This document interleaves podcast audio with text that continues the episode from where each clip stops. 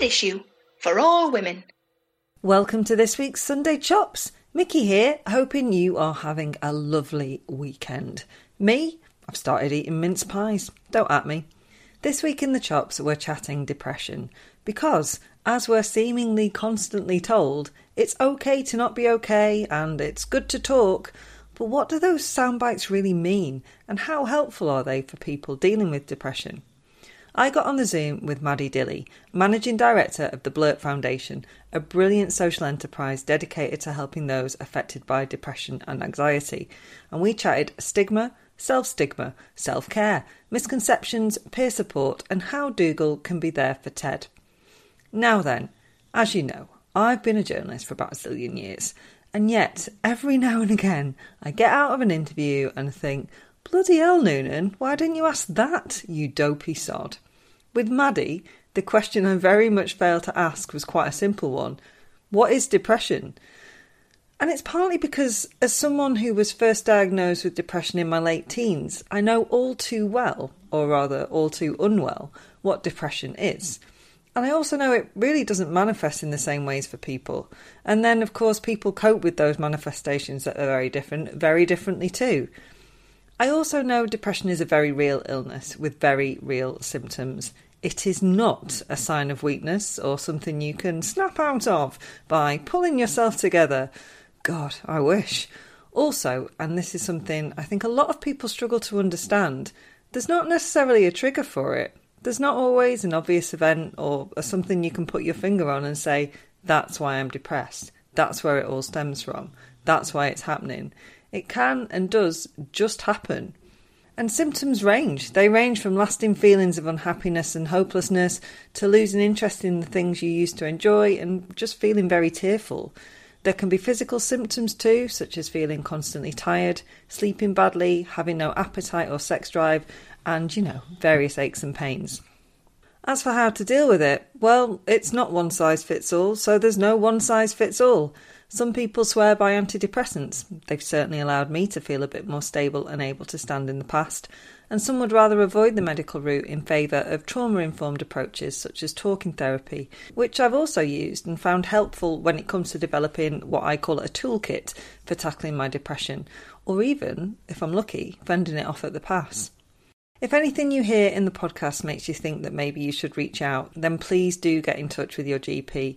The sooner you see a doctor, the sooner you can be on the way to recovery, whatever that means for you.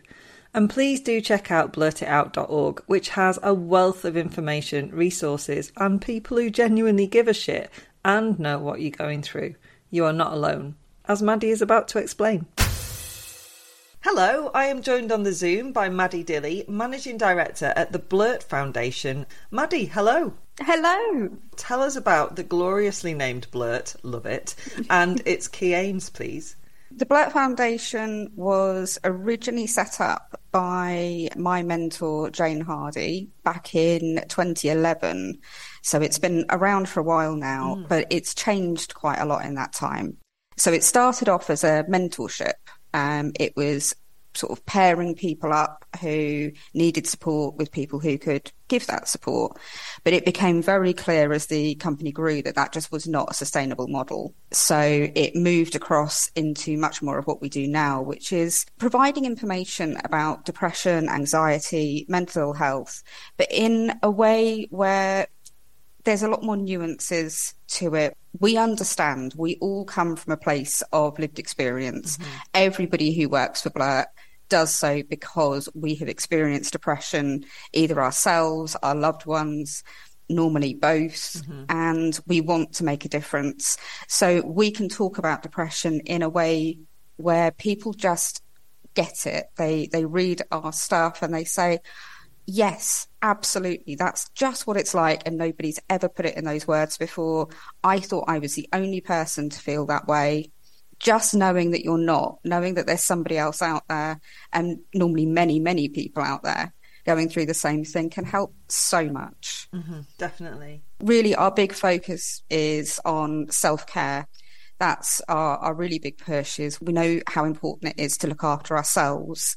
And once we start looking after ourselves, then the rest can start to fit into place. Absolutely. You've mentioned it there, so I think it's really important to note that depression and anxiety quite often go hand in hand, but are also separate beasts. So you can suffer with anxiety issues and be depressed, or you can be one of them on their own, or sometimes Absolutely. they get together and have a little party in your head full of bees. So, yeah, they're, they're yes. not necessarily linked, but they quite often are linked, aren't they?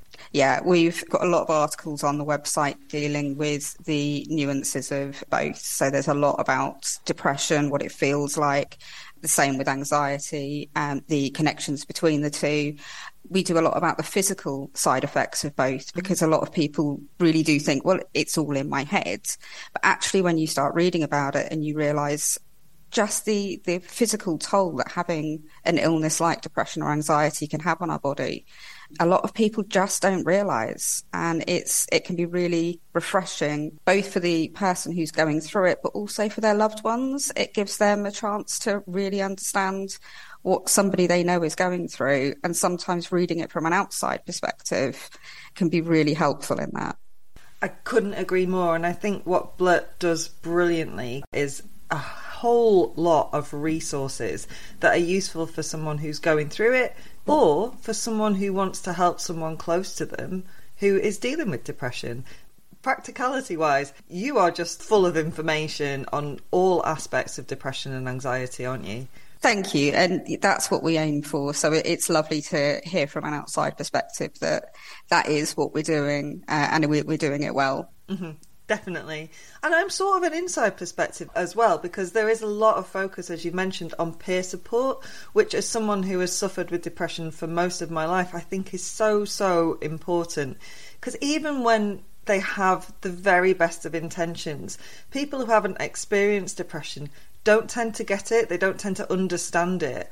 And you know, partly fair enough because it's not one size fits all. It comes in all different shapes, sizes, and terminology. I refer to mine as my black dog, or like I can feel like I'm falling into the hole. There's lots of things I have like got in my toolkit now to deal with it and to recognize it, but that doesn't mean that that will work for someone else who is going through it. In fact, you know, me like chucking myself into exercise, great. But sometimes even I don't have the ability to make myself exercise. And for someone else, like a pal of mine, if I said, why don't you go for a run? She would quite rightly punch me in the face. And she's not a violent yes. woman, but because it is so different. I absolutely agree. I'm disabled, I'm physically disabled. So exercise is something that's really difficult for me. I can't necessarily use the the tools that the doctors would mm. automatically. You know, if you pop to the doctors and you say that you're feeling down, they will tell you to get fresh air, to get some exercise, to make sure you're sleeping better. But for some people, it really isn't that straightforward. I think the days of popping to the doctors are way behind us, Maddy. I've got to say. Well, that's true. I guess. yeah, I'm not quite sure I said that because I can't remember the last time I popped to the doctors at all. I think it's just a dream. You're allowed to dream. I'm, i support that dream. That's that's very true. It's kind of weird though, as a society, that we don't understand it better because it affects around 300 million people worldwide. What are the biggest misconceptions around depression? There are so many that I could talk for hours and hours, uh, and I still wouldn't. I wouldn't scratch the surface. Mm. Um, people feel like it's their own fault that they have depression. They don't realize that it really is a medical condition we understand enough to know that there are chemicals in the brain very much in play. There is still a lot more research that, that needs to be done. There is a lot of misconceptions around antidepressants and the wording of happy pills mm-hmm. when that's the last thing they are. They make you feel level. They certainly don't make you feel happy potentially stability pills. I don't know. stability pills is a good good word for it. Actually, I like that. I think a big part of it is just not realizing how many people suffer from depression and anxiety and various other areas of mental ill health. I can remember when I was 17 and I was first diagnosed with depression. I was sat in a pub with a group of friends.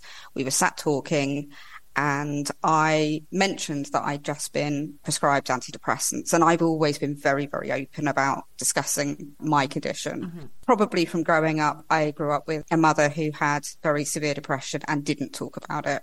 She talked to us about it, but she never talked about it outside the home. And I saw the negative effect that that had on her illness. And I was determined that I wouldn't go down the same route So I brought up the fact that I was on antidepressants and suddenly everybody started talking about their own experiences. And there were groups of best friends there who had no idea that they were on antidepressants mm. and their best friend was, and they'd never discussed it. And I see that time and time again now that people just don't want to talk about it. And I can understand that. It's such a personal thing. But at the same time, it means that we feel so alone in what we're going through when we're surrounded by people feeling exactly the same way as us. And it's exhausting, right? Because depression itself is energy sapping. It's so exhausting. You know, it can feel way too much to even just get out of bed, to have a wash, to brush your teeth. All just feels like stuff that you're not necessarily worthy of when you're in a particularly dark place. So actually adding the layer on there of trying to hide it, because there are still a lot of people out there who would rather their arm fell off than admit that they have got depression, that they don't feel right. And yet you're just adding another layer of something that is going to make you feel knackered. Absolutely. Absolutely. It, it really is exhausting. And you're then trying to not just hide the fact you have the, the, illness, you're trying to hide the fact that you maybe haven't washed that morning or that you're not eating properly mm. or that you're not preparing food, that you haven't cleaned your teeth. It just all becomes too much. There's no way any one human can deal with all that on our own. And I think a lot of people still equate self care with self indulgence when they are yes. totally different. It's something I tell people repeatedly self care is not selfish. It's about looking after ourselves. Mm-hmm. We have to be able to look after ourselves before we can look after anybody else. The description I always use is you, you can't pour from an empty cup. We can't give any of ourselves to anyone or anything else, whatever else we want to be doing, who we want to be helping, unless we've topped ourselves up. Mm-hmm. Once we do that and we're looking after ourselves in a good way, in a proper way, then we can start to do the things that make us happy and that bring joy to our lives. Self care is just about keeping us level.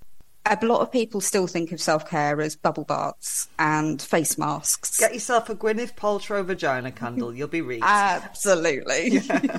but there really is so much more to it than that. It's about making sure that you're drinking enough water during the day. Mm it's about making sure that if you've got toothache that you phone the dentist it really can be the most basic basic things. And yet often when we are so exhausted from depression anxiety we can't bring ourselves to do those things as well. Yeah. And understandably so. So if we've got the tools in our toolbox to help us start to take those steps and that really can make a difference. And it's one of the things that we do at Blurt. So we have a subscription box called a buddy box. They can be either bought as a one off or there's a rolling monthly subscription. And everything in there is handpicked to help you with self care and smiles. We make a lot of our own products. One of my uh, my colleague Imogen, who is the creative director now at Blurt, she creates the most amazing illustrations and she makes wonderful little note cards that help to remind you to drink enough that help you with your your stress bucket so helping to make sure that we are not filling ourselves up with things that are stressing us out but mm. providing holes in that bucket which are the little acts of self-care which help that stress to alleviate and to run away and we've got lots and lots of free downloads available on our website too, which again are all about just helping us with self care and helping us through those basics. It's nudging ourselves to remember that we need to be a friend to us as well as to everyone else. Absolutely. I think people find that hard anyway, but when you're in the depths of depression, it feels impossible because quite a familiar feeling for people who suffer from depression is not feeling worthy of love and not feeling worthy of care and not feeling worthy of attention. Exactly. And what I always say to people when they are feeling that way is think about if your best friend came to you and said exactly what you're thinking what would you say to them? Because I'm pretty sure you wouldn't tell them to pull themselves together, to get a grip. All the things that we tell ourselves every day, you wouldn't say it to your enemy most of the time, let alone to your best friend. but we uh, we really do need to just be thinking about being kind to ourselves. It's become such an alien concept mm. to be kind to ourselves, and it shouldn't be. No, totally. Why shouldn't we be nice to ourselves? When we actually stop and look at it, what are we doing to ourselves, and is that helping us? Mm-hmm. Because if we're constantly criticizing ourselves, we're not feeling better from that. We know we're not feeling better from that. So sometimes you have to say, take a step back and say, this might be difficult, but let's try something new. Let's try something different. And it really can make all the difference. We ran a campaign quite a few years ago now called the 365 Days of Self Care. So it was a hashtag. We had a book that Jane Hardy, who was the CEO of the Blurt Foundation at the time, she wrote a book about it as well.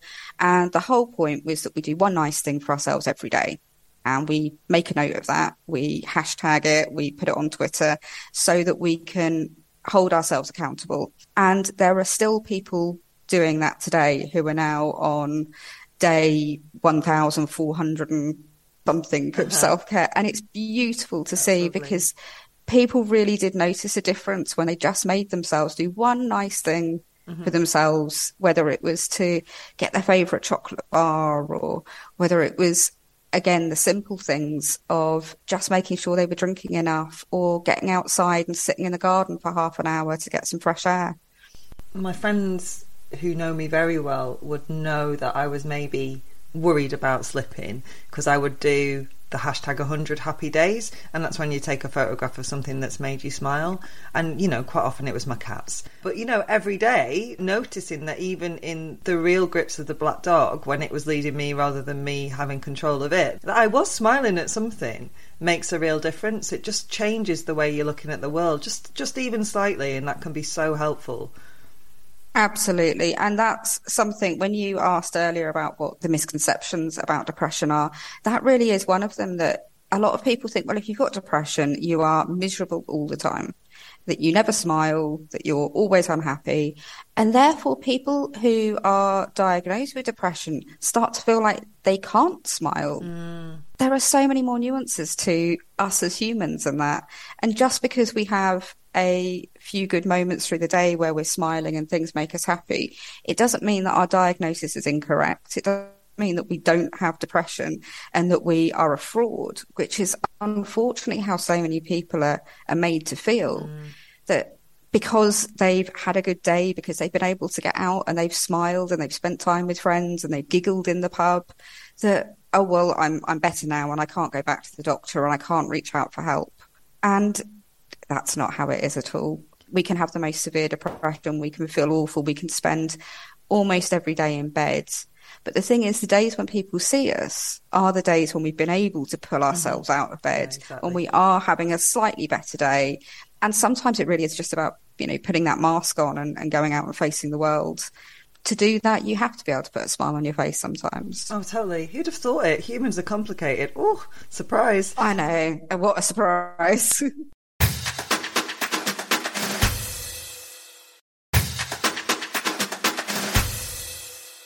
When I've chatted to pals who are wanting to support a family member or a friend with depression, and in some cases that's someone who hasn't even openly acknowledged they are depressed, but you know, signs have been spotted. Because, like I said earlier, some people would rather like chop their arm off. Mm-hmm. There can definitely be frustration alongside that worry and that desire to help. Let's say, and uh, these are people that I'm very much making up Dougal is worried that Ted is depressed, but very frustrated that Ted won't go for a walk or do some exercise or read a book because Dougal has read all of these things are helpful for someone with depression. And then the frustration starts, well, they won't help themselves. What would you say to Dougal? It really is difficult. And I've been there, I've been on both sides of it. I've been in Ted's shoes. I've also been in Dougal's shoes. Mm-hmm. I've felt the same way where it can be really difficult to get through to somebody with depression. And I think one of the things that I always tell people who are trying to support somebody with mental ill health is first and foremost, they need to be looking after themselves. Self care is important to all of us. I think all you can really do is be there, be a listening ear and be there when they are ready to talk about how they're feeling. Keep checking in. It's always important to keep just reminding people that you're there. One of the things that people often find when they suffer from depression is that they will close themselves away. They won't feel able to go out. So they will find themselves turning down um, invites to go to the pub, to meet up with friends, to go for dinner. And after a while, those invites stop coming. Mm. And then that becomes a self fulfilling prophecy. You don't feel you're worthy of going out with these people, so you don't. And now they're not inviting you. Yeah. So of course you're not, you're, you're obviously not worthy. They don't even want you there. Mm-hmm. And it's not that. It's just that you've said no the last 10 times they've asked you. But just keep asking, checking in, just keep reminding them that you are there. If things become really serious, then you can reach out for professional support. But most of the time, it is just a case of being a friend. And even if they never open up to you, you being there and you providing that support will have made a difference. It will have got through somewhere along the line it takes a lot of time for people to be able to open up and to, to realize what they're going through, especially the first time you get a diagnosis. It can be terrifying. Yeah. The problem is we always hear the worst case scenarios. So we, we hear about when people are really, really unwell. But if you get help early, if you can get to the doctors, whether that's for medication or whether it's for talking therapy or whether it's just to check in and say, look, this is how I'm feeling. I don't need anything at the moment, but I just want it on the record so that if things go downhill in the future, I can come back. It's all helpful. It just means that we are checking in with ourselves and making sure that we're looking after ourselves. I would also say to Dougal, and this comes from my experience, good messages that I've received are no need to reply, just send in love. And also, absolutely. How are you today? Which is a much more closed question than how are you? Because, you know, I remember saying to one of my pals, I'm like, you're going to get the same answer and it's shit. And then I feel shit mm-hmm. that I'm saying that to you all the time. How are you today? It's so much easier to deal with when you're finding everything to, hard to deal with. It is. And also, we are, as humans, so many of us are so quick to just answer fine. Mm. You know, how are you? I'm fine. Yeah, I'm not fine at all. I've had an awful day. I haven't slept for days. I've been in pain. I can't do anything. I can't even make myself a cup of coffee. But as soon as a friend asks, How are you? I'm fine. And as you say, just having those slight nuances and how we ask the questions can really make a difference because it makes us check in with ourselves Definitely. You keep using the word nuance. I'm a big fan. I'm hoping it catches on. so, Blurt encourages dialogue. We've just been talking about the encouragement of dialogue around depression, and I think we're a bit bombarded these days, like to the point of bombardment with it's okay not to be okay and it's mm. good to talk, sort of sound bites. But I will say it's not always possible to talk or explain or even understand how you're feeling when you are in the grips of depression. What can Blurt offer then? When we first started, there really wasn't anything out there. People weren't talking about depression, and that is why Jane set Blurt up in the way that she did. Mm-hmm. Because she realized that there was nowhere to talk openly about your depression. And when she was unwell herself, she was going through a severe stage in, in her depression, and reaching out and having a community online really helped her. So she wanted to provide that for other people. Mm-hmm. As you say, the world has moved on, the internet has moved on, and there are lots of sound bites and there are lots of snippets, but they're not always very helpful because, well, what does it actually mean?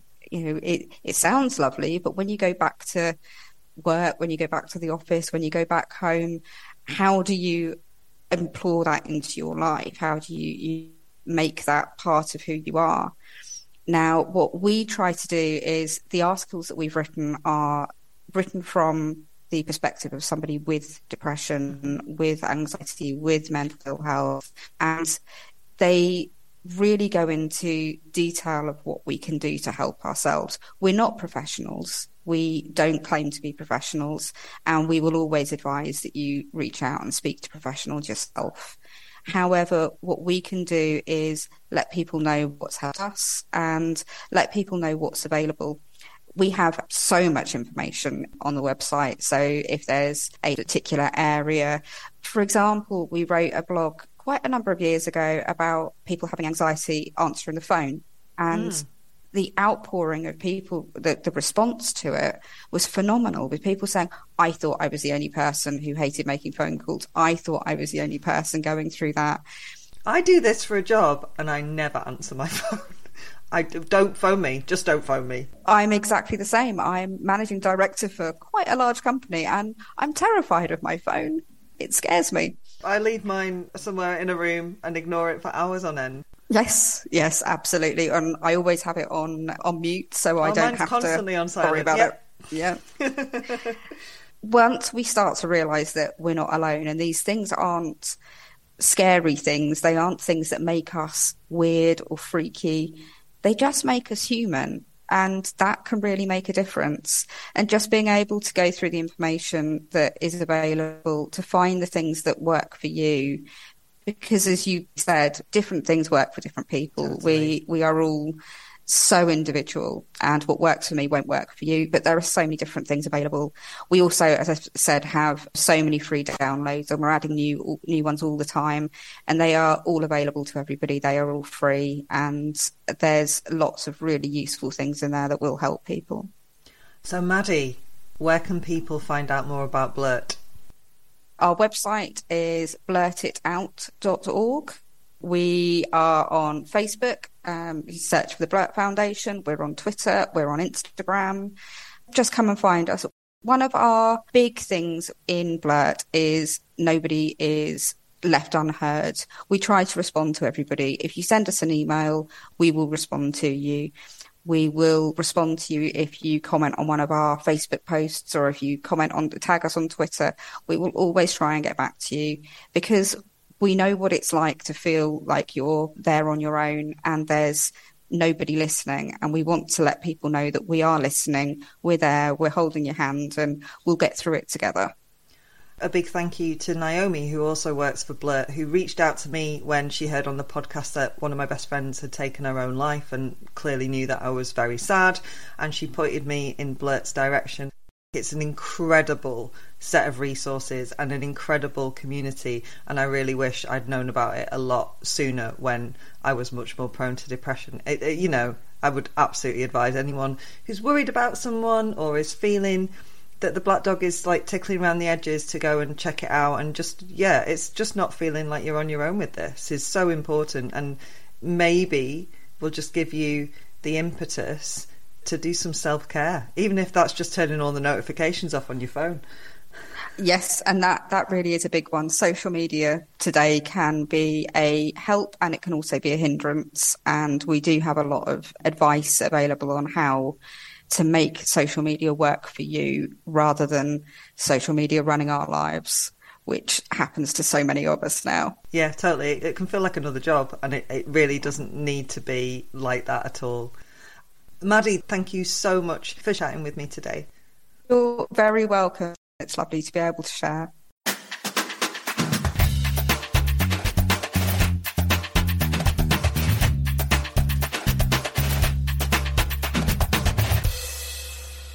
Standard issue for all women.